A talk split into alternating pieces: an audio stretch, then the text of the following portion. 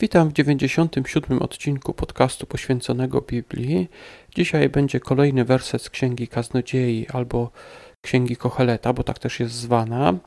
Jest to fragment z Księgi Kaznodziei z drugiego rozdziału i wersetu 14. W tym miejscu czytamy. Mędrzec ma w głowie swoje oczy, a głupiec chodzi w ciemności. Ale poznałem tak samo, że ten sam los spotka wszystkich.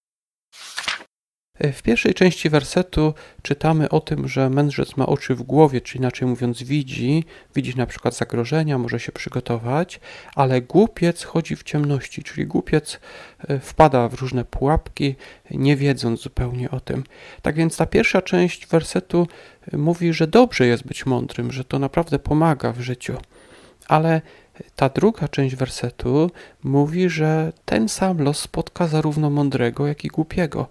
Tam czytaliśmy, że poznałem, dowiedziałem się, że wszystkich spotka ten sam los. Y, może ten sam werset przeczytam w nowszym troszeczkę przekładzie, bardziej współczesnym. Kaznodziei, drugi rozdział, werset 14.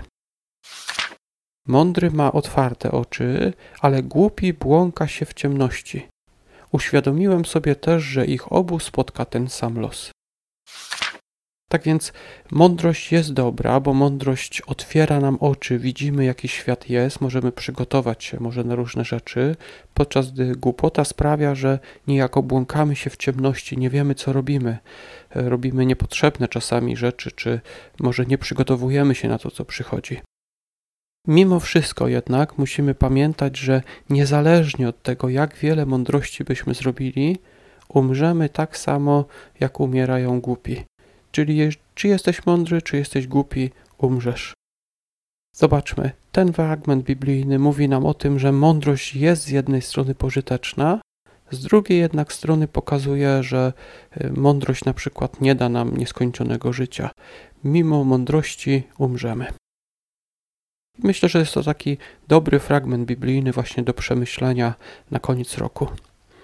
E, Księga Kaznodziei, drugi rozdział, werset 14.